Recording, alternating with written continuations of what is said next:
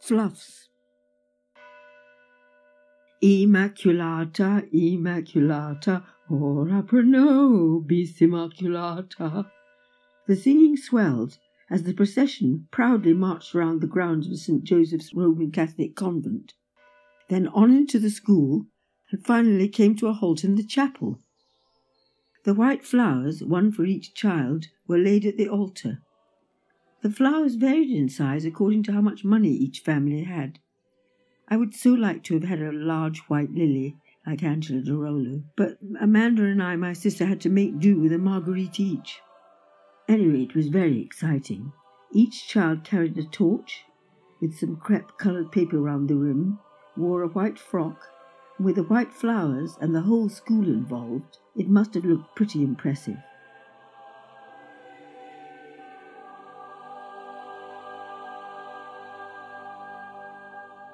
After the procession, we raced back to continue our packing, as the next day we were moving to a new house in Trinity Road. The new house had a great garden with a summer house in it, amongst other things, and the house itself had a dummy room which kept our imaginations at full stretch. Fluffs, said Alan, my little brother, as he surveyed the new room that was to be the nursery, and he tottered off back to the kitchen, clutching a clock to search for my mother. I was used to Alan's language.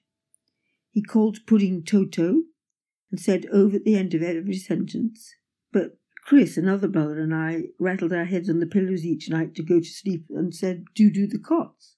So why shouldn't Alan have a language of his own too? The significance of fluffs went unheeded. The new nursery turned out to be a terrific room for us.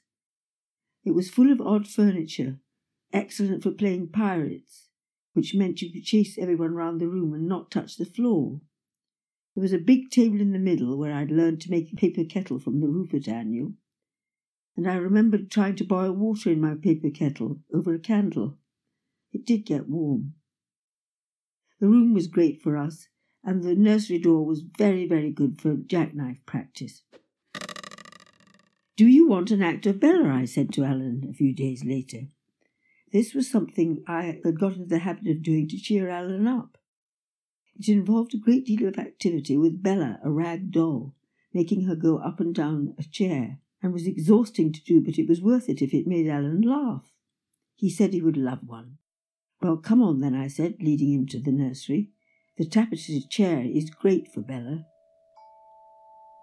Alan's face clouded over and he pulled away from me. Fluffs, he said. And the act of Bella had to take place in his room that day. Time went by. My father came home from St Andrew's house and used to get a tennis ball and a walking stick and hit the tennis ball for Ricky, our dog, for half an hour. Ricky loved it and ran like the wind. We discovered we had dry rot, and chunks of plaster began to come down as I was getting my bicycle out, followed by Alan's feet coming through the ceiling and screams. We had a wonderful midnight feast planned with prison camp precision. A piece of string was tied to my big toe, went over the floor, over the chest of drawers, out through the half open window, and down by the front door. The Illingworths and the Pierces came in the middle of the night from as far away as Stirling Road and pulled the string to wake us up. We assembled in the summer house. It was thrilling.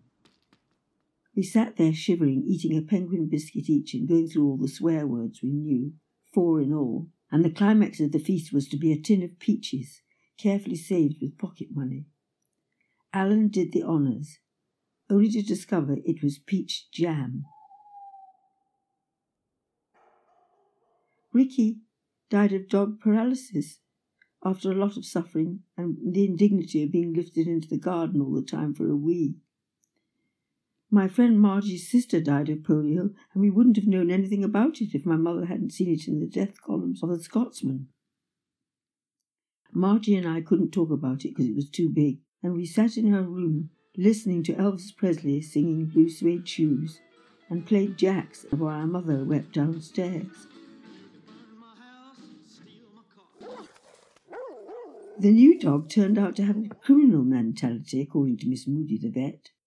He bit everyone in the family for no reason at all, and he also bit Margie, my friend, when she called to take me to a party, and he cornered Hannah Deese, our cleaner, in the nursery behind the sofa, and bit her.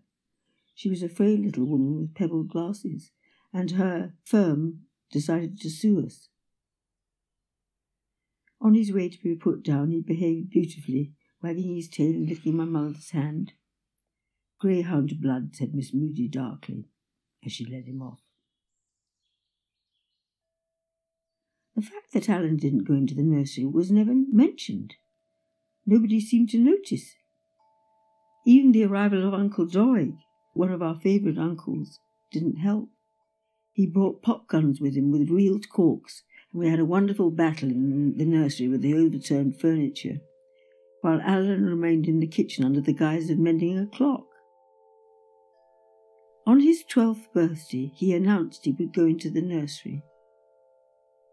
Calmly sat down on the sofa after looking carefully at the curtains. I sat down beside him, trying to contain my intense curiosity. What had he seen that was so awful to stop him going into that room for eight years. The room that to me seemed to signify the heart of our childhood. What was it, Alan? I said. What did you see? Fluffs, he said. Fluffs on the curtains,